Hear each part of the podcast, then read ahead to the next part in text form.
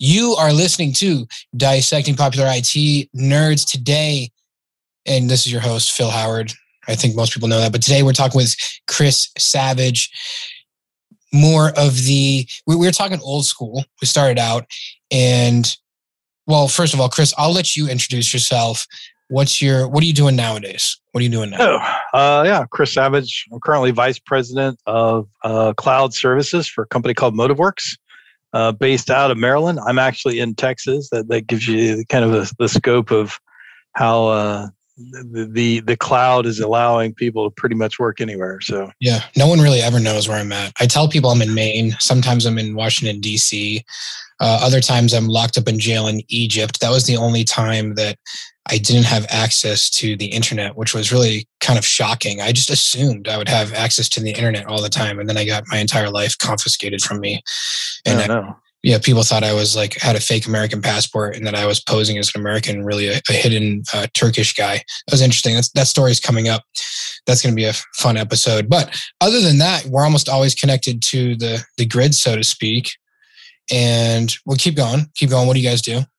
So yeah, so we're uh, a Microsoft partner. We do all things Azure related. So we'll do migrations. We'll optimize your Azure environment. Uh, you know, we can help with um, you know the the lift and shift migration, application modernization, data modernization. Azure has a the the new Synapse platform. They're really pushing a lot of clients too because it really can help uh, optimize that business intelligence and, and you know, for the uh, minimal cost that uh, Synapse can bring from just adding in AI and, and machine learning is, is pretty powerful statement. So we've had some clients do some of that as well. We just threw in so much really nerdy stuff. It's great. And I right. hope that everyone knows what we're talking about. But, you know, there might be some people that actually listen to this show every now and then. Like my son, for example, who's 14, I'm trying to get into this business. We had a we had a a, a, a um a kind of come to reality moment the other day where we drove by our old house and he's like, I wonder if the, uh, that Wi-Fi still pops up. And I was, I almost had a heart attack. I was like, oh, no. I, am sorry. I'm sorry. Uh, what did you just say? And he, he, he, like knew right away. I was like, let's go through a, a, general network diagram right now in the car. Okay. What is a switch? What is a firewall? Why would the Wi-Fi not come up anymore? Tell me now. And um, anyways, so sorry moment getting i'm drinking i've been drinking a lot of coffee right before we got on this call which um recommended by you of course. Um but let's go over just real quick for any uh, one of the common themes of the show is helping IT leadership explain, sell, train end users, sell to upper management, executive people that IT is not a cost center anymore. Obviously, it's a business force multiplier. So let's just go through real quick the the general definitions. And we'll, we'll do this real quick because hopefully only nerds are listening to the show. But what is Azure? What is Synapse? And why um, why would AI or machine learning and, and why would there be any reduction in minimal cost, even for people that really already do know what Azure is, etc. Right. So Azure is Microsoft's cloud platform. So if you are uh, an executive and you made a heavy investment in Microsoft technologies, Microsoft has made it fairly easy to move into the cloud, the public cloud, right? So everybody's talking about that. AWS obviously was the, the first big leader in exploiting the fact they had all this capacity in their data centers. And now Microsoft went out and built data centers with lots of capacity. So that's what Azure is. Synapse is a platform Microsoft recently came up with that um, takes a bunch of different parts that they actually had already in Azure and kind of um, bundled it into one package. Um, it is basically a business intelligence um, platform that allows you to pull in data from multiple different sources. Um, you know, so you have an existing EDW, you know, enterprise data warehouse. Uh, you can pull all of that data into Synapse and then start doing reporting on it. The artificial intelligence and machine learning components of that come into play um, by allowing you to leverage the power of, of, artificial intelligence, which basically does a, recursive look through the data sets to find some of those interesting hidden data points that we humans may not uh, connect mm. right let's let's just do a quick example just because this is fun what would you say is the cutoff point for company size and data set size where this starts to make a difference? And, uh, and what type of companies or verticals? I mean, are we talking biopharmaceuticals? Are we talking manufacturing, mostly retail? Where do we make a big difference here? Um, so our clients that have, have, deployed this have been financial services companies. Um, we've done some work with manufacturing companies. Um, we've done work with retailers. So it, I think it applies across the board to any business that has any volume of data um, coming through their systems. Um, you know, if, if, you're a smaller retailer, probably doesn't make too much sense. The economics of it, it can get very expensive very quickly. Mm-hmm. Um, but the the power of it is that it allows you to take and leverage all of the data that's that's in your business and turning it into actionable points of interest, right? So, for example, if you're a retailer and you know you're doing kind of the same day in and day out analysis of your top SKUs, well, this might find a relationship between four of your top SKUs that you didn't even know existed, and so then you you start thinking about, well, how do I take those that relationship? Because you know, let's say, for instance, um, you know, you're you're a, a Walmart type, and somebody comes in and they buy oil, right? You know, car oil, motor oil. But at the same time, they're picking up, you know, um, why, machine, you know, the towels, right? Mm-hmm. You know, or oil filters, right? Yeah. But then, then you know, they're off and they go over and they pick up a six pack of Coke, right? Because you know, if you're going to change your own oil, you need something to drink while you're doing it with, mm, right? So, so there's all these uncovered patterns that the artificial intelligence can help you identify. And, and I think there we offer them a coupon. Exactly. Right. Perfect. exactly. It's like when I drive into the Wendy's parking lot and and suddenly my McDonald's app offers me a free large fry. You know, go figure somehow. Somehow, right. somehow they're doing that. They um okay, so excellent. How then do you guys, just to plug your company real quick, how do you guys help people save money, become more efficient, uh, etc.? And I'm not getting um, on any of this for everyone listening. I'm not getting paid for you plugging your company, but but maybe we can figure that out on the back end. Just uh, I, I, have yet to have a sponsor. That, You know, I, I do this as a as a, a labor of love. But go ahead. And the reason why I do this also is because I really do feel for the IT directors out there that are still stuck in a cost center and are drinking from the fire hose. I don't know if you've ever been there. Have you ever been there? We are going to take a trip down memory lane in a moment. I have, yes. I've I've waded through my fair share of corporate IT, so uh, understand all of those pain points for sure.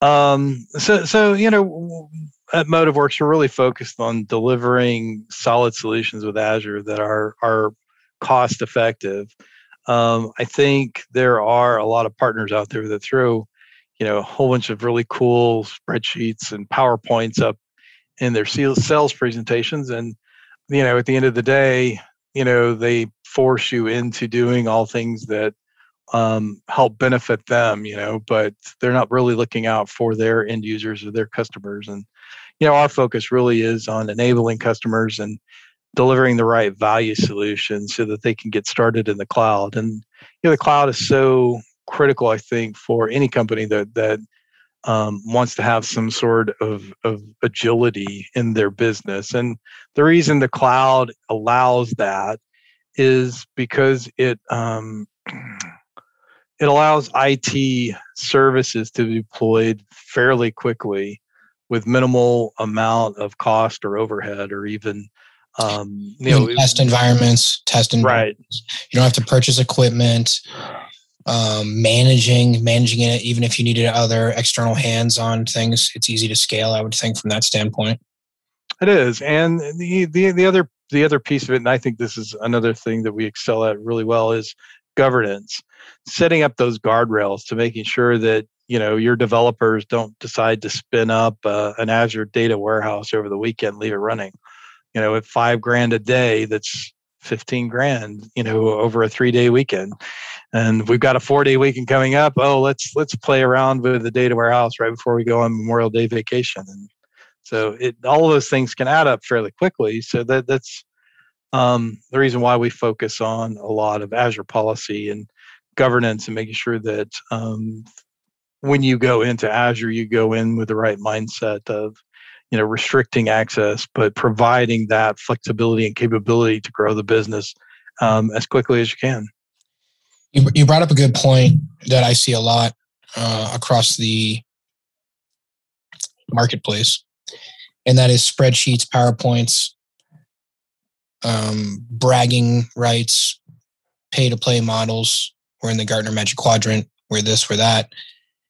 And a lot of sales forward, kind of upfront sales process that is meant to benefit the company. You can clearly see it in the terms and conditions. A lot of times you have one-sided agreements that are clearly written in a in a way to protect the vendor. Right. How doth one identify such characters?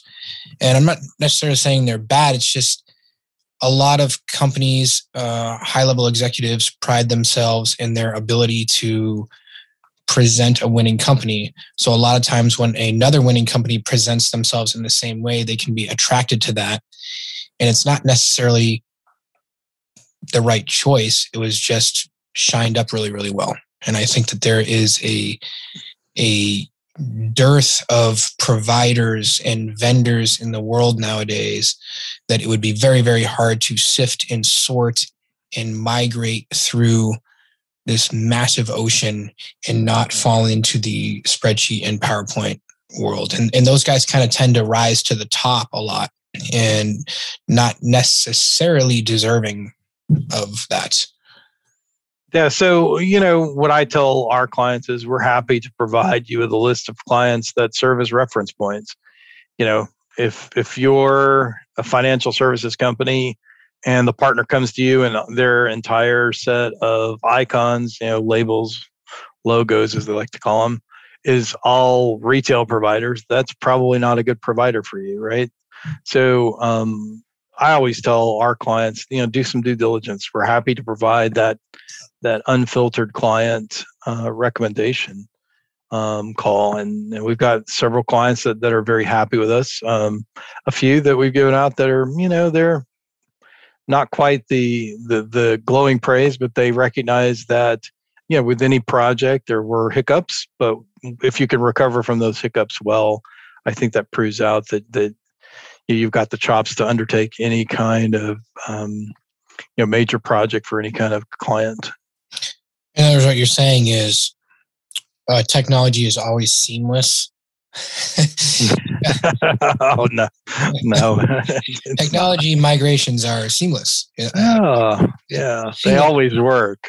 100% uh, of the time when they don't. Let's get back to the the the the past corporate world experience. But first of all, back. Let's go back in time. What was your first computer? Uh, it was a Dell 286. Was it got a it. little half stack? Was it? No, it, it was play? a desktop. It was a desktop model. And you know, I'll tell you what. So I lived in Austin at the time. I was going to school at UT Austin. Mm-hmm. um, a relative gave me the computer and said, "I don't need this anymore. Do with it what you want." So I turned it on. I was having some issues with it. How old were you? I was 20. Okay. Yeah, I think it was 20. And so I was like, oh, wow, this is cool. So I was always the kid that could take things apart and put it back together. Mm-hmm. And so I really liked this computer because I took it apart and figured out that the CMOS battery was bad on it. Hmm. So, um, so I gave I gave good old Dell a call and said, "Yeah, I got this computer. I think it's a few years old. Do you still sell this battery?" And the woman on the phone that answered, she was like, "Oh yeah, I've got one here right on my desk. I'll just send it to you." And I sent it right away. Isn't it crazy how it used to be? How it yeah, it is. It is no longer like that. You you would call support. You, you would look up like the one eight hundred number and like the yeah. part magazine, whatever, and call them up, and, and someone would answer. Like, okay, um, I can't run this program. Okay, I need you to go cd backslash auto exec bat. I want you right. to move memory around here. You're like, oh, it works. It's awesome. And then you call them back the next day, but now this program's not working. Okay, we're going to need to move down here. And then you learn how to move memory around and do different things. Excellent. What did you do on that first computer? Uh, you know, I the first the very first thing I did was I got a modem card and connected to the UT uh, internet space. So I was doing um, Gopher and a little FTPing. I didn't quite understand FTP at the time. So I was getting pictures and I was like, oh, this will be cool to look at. And took me a while to figure out how to uh, to actually look at pictures that you downloaded off the internet, mm. which is crazy because nowadays it's like uh, it just happens. I don't know if people really understand. I wonder if we could even is there even a a some sort of I don't know. Can we go? Can we go back in time and still access these things and, and somehow?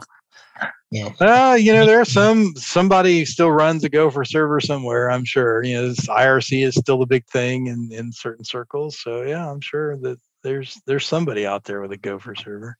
And that I don't I don't know how you're going to access it now. I think Chrome took away Gopher as a protocol. At what point did you realize I can do this as a career? Um, probably right after I built my home network. So uh, there's a company, Computer City, that used to be around. I don't know if you remember them or not, but um, there was one here, so uh, in my local town, and they always had this giant rack of clearance stuff. Nice. So I went in one day and they had this Novell NetWare. And my mom had used it at her work because I was trying. I helped troubleshoot it for her at her work. Uh-huh. Like, oh, Novell, cool. So I picked it up. Nice. I went to the checkout line. The guy's like, I don't know how much this is. How about 10 bucks? All right, fine. So I gave him 10 bucks. So it's a 10 license Novell NetWare 312. So I set that up at my house just so I could play with it.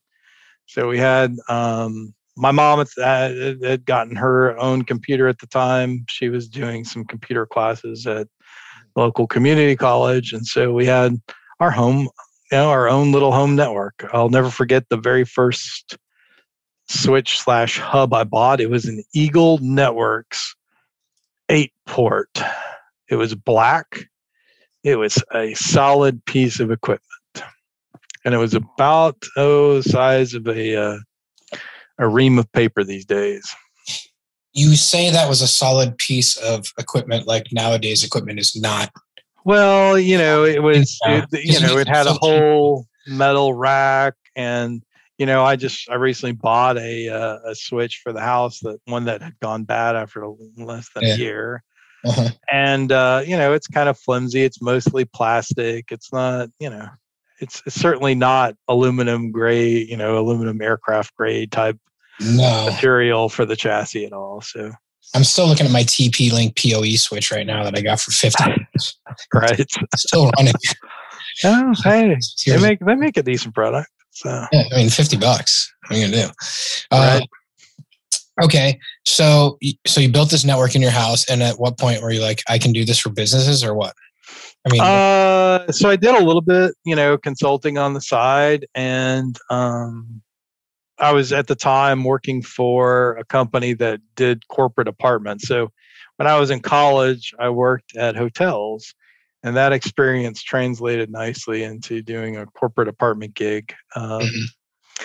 And the company that was running the corporate apartments, they're releasing them to EDS at the time. And so I started talking with a lot of the EDS folks, and um, you know, they would come in, they had their laptop and it wasn't working right. I'm like, well, yeah, I can help you with that. So I kind of became a little bit of a de facto tech support person. And um, a couple of them got interested and said, you should really apply to, to our company. So I applied over there. I got a technical support uh, job in their technical products division. So I was on the support team for the state of Michigan account that EDS had, had at the time and so you know uh, just grew from there after that um, i went to work for the local community college. My uh, mom's boss at the time had a need for a network administrator for um, their uh, workforce development training building. So went in and did that. One of the coolest things i think i ever did early on in my career was i built the first mobile internet lab. Data. Fairly confident can say that because we got a uh, the, the the college here got a grant from the Department of Commerce to take the internet to underserved areas, mm. and so my boss is like, all right, I got this money. Let's go spend it and do this program. So we started up. The the local bus agency gave us a uh, you know a mini bus. Mm-hmm. We redecorated it. We got it painted. Um, we called the program Net on Wheels. Mm. I designed the logo. Comic Sans fault. Um, How do we know, this thing? What's that? How do we get internet? How do we? So um, Verizon Verizon gave us a cell phone okay. that had a data port out. Hmm. Um, at the time, D-Link made a hub that was powered by a keyboard port. And so I have my hub plugged into the keyboard port. I had internet sharing turned on on a Windows 95 laptop. All the computers were networked, and then the um, the laptop served as the gateway to the internet. I think we got a whopping 19.2 kilobits per second. Um, you know, if we parked in the right area, we might get a little bit higher. You know, we might get that 33.6, but it was pretty much 19.2 all the way around, which at the time was enough, right? So we were taking. Um, you got mail. Our, we were taking our bus around and doing searches for jobs for people that needed jobs. That was the whole point of it. We actually, um, by the end of the program, served about 3,000 people, I think is what we logged and it was a, over a two year period, but um, it was certainly used. And that's actually a lot, a lot of fun. See, there's cool jobs. Like that's right? a cool job. And I mean, that's that's just it's just really cool. I don't know what else to say about that. Other than that's really cool. We converted a bus. We made it into a mobile internet thing. I mean, it doesn't much cooler than that. And this was in '97, so you know it was it was uh, a while back, and the highest of high technology at the time. So it's pretty neat. You have a good mix of, well, first of all, you have a degree MBA in uh, finance and marketing, entrepreneurship. Yep. So you did the degrees right from like a IT. In my in my opinion, you did the degrees right from an IT perspective. So you have the technology background, but you've got the financial and marketing and entrepreneurship piece, which not everyone may have. How important would you say your ability to sell yourself or crunch numbers or make all that fit and understand P&Ls and bottom line and I don't know cogs and gross margin etc and if you don't have it what do you do? Well I think it's hugely important if you're an up and coming technologist that that wants to partner with the business. And you know when I've leveraged that finance piece of my degree so many times it's now almost second nature. And it was something that i did because i thought it was neat and interesting to me. Um, i'm very glad i did it but it wasn't it wasn't anything i you know i didn't go to mba i wanted to get an mba but i didn't go just to do the finance. Uh, just kind of fell into that. But i think if you're an up and coming you know somebody who wants to be an it executive the best way to go about that is speak the business language and, and the language of business is finance. And understanding what things cost and how they cost the company money and you know understanding that you know there is a finite amount of financial resources for any company. And um, if you can make a case that putting our investment into this technology stack or this upgrade does X, Y, and Z for the bottom line, that's what you want. And you know that X, Y, and Z are things like um, risk mitigation. If you have, you know, back in the day with older data centers, it was easy to walk in after a major outage and say, "We need, you know, five million dollars to upgrade the data center." They always wrote those checks because they just encountered, you know, a twenty-five million dollar loss because we couldn't get any, you know, uh, business over the weekend. You know, this was a retailer that happened. So there's all kinds of, of, of ways that people in technology can talk to the people of the business. And, and that I think is an important one. As far as the different layers of technology leadership go, you've got sales, maybe maybe selling yourself you've got marketing marketing yourself you've got finance being able to crunch the numbers and make those work You've got the actual technical experience, and do people trust you, and do they trust your level of knowledge? Um, kind of all around. Like you mentioned, security is a big piece nowadays. You've got people skills and being able to communicate with end users and I don't know if it's really make them use make them use the technology that you deliver them or find the right technology that you need to deliver to them that they'll actually use. You know, of all of those, what's been the hardest for you? Um, you know, I think learning how to manage people effectively has has been um, challenging and rewarding at the same time. Early on, I was put in charge of some teams, and I I really fumbled the ball quite a bit with with some of those people and learned from those mistakes. And and what I what I found is there is a, a book called The Servant Leader. And if you're in technology, I think you should read that. Um, that is what I have adopted as my uh, mantra for managing technology people. At the end of the day, we're all professionals. We know what we're doing. And if we don't know what we're doing, we're going to go figure it out. And so I think your job as a leader is to um, get out of the way and just enable your people and, and give them the runway and the bandwidth that they need to go and do what they need to do to get their job done. Set the expectations early, check in, but you know, I am not a micromanager. I will never be a micromanager. I can't stand people that do that. That is so much not anything that I find is a, an effective way to manage people in technology. Uh, I did the same thing. You just brought back a lot of nightmares. The um, it's so much easier to serve. It just is, isn't it? Oh, and, oh yeah. Uh, I'm. I, I turned around to look at my bookshelf, and not everyone can see this because this is an audio show, but I know you can see my bookshelf right now and uh, the fourth book in is servant is is the servant leader and, the, and then the book right next to that is first break all the rules both given to me by uh, starbucks executives uh, one the first break all the rules was given to me by the vp of starbucks at the time and that was a life altering book for me. Servant leader uh, also.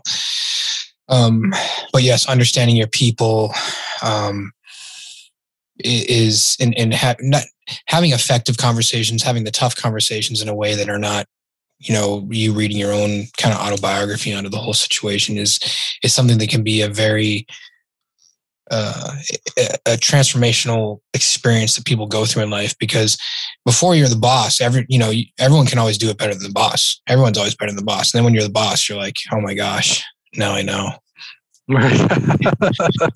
you know? Exactly. And then you go through this yeah. kind of like life altering trial of you know whatever it is you know and then uh, hopefully you come out on the other side a, a, better person. You know if you're successful you do. And if you've made it to where you are certainly you have.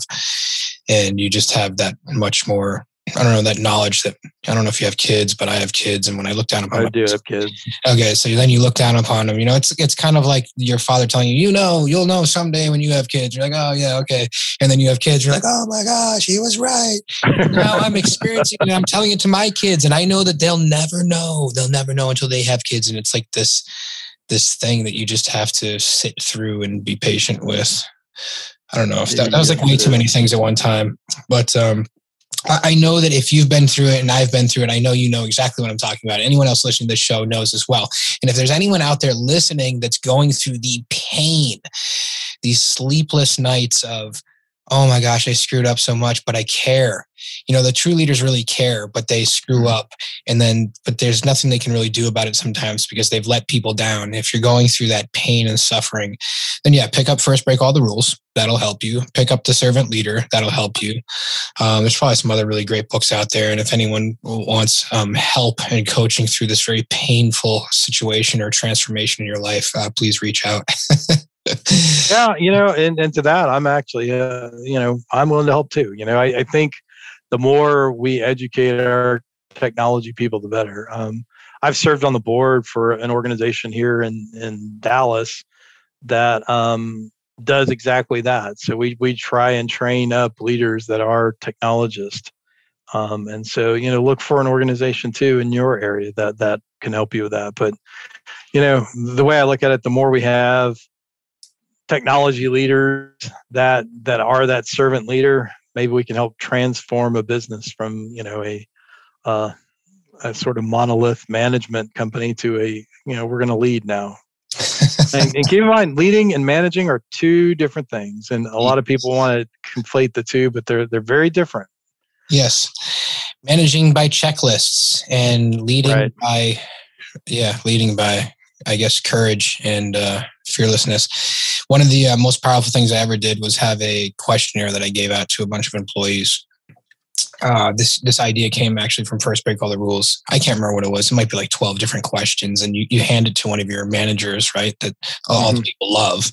You have them lead the meeting without you, and you leave, and then they all fill out all these questionnaires and feedback on you, and then it, it all goes into this, and then you have the manager type it all up, so you know it's you don't know anyone's handwriting and everything. It's all completely anonymous. Put it in a yellow envelope and, and deliver that to you. Go go have fun reading through that one you know, right. You'll learn more about yourself, you know, from being completely transparent in that methodology. You'll you'll learn more about yourself from that transparency than you've ever learned before. You may you may cry yourself to sleep that night. Um, this, this this gets real sometimes. If right. you um, so any piece of advice on leading a team? As you uh, go up in the ranks, learn how to delegate.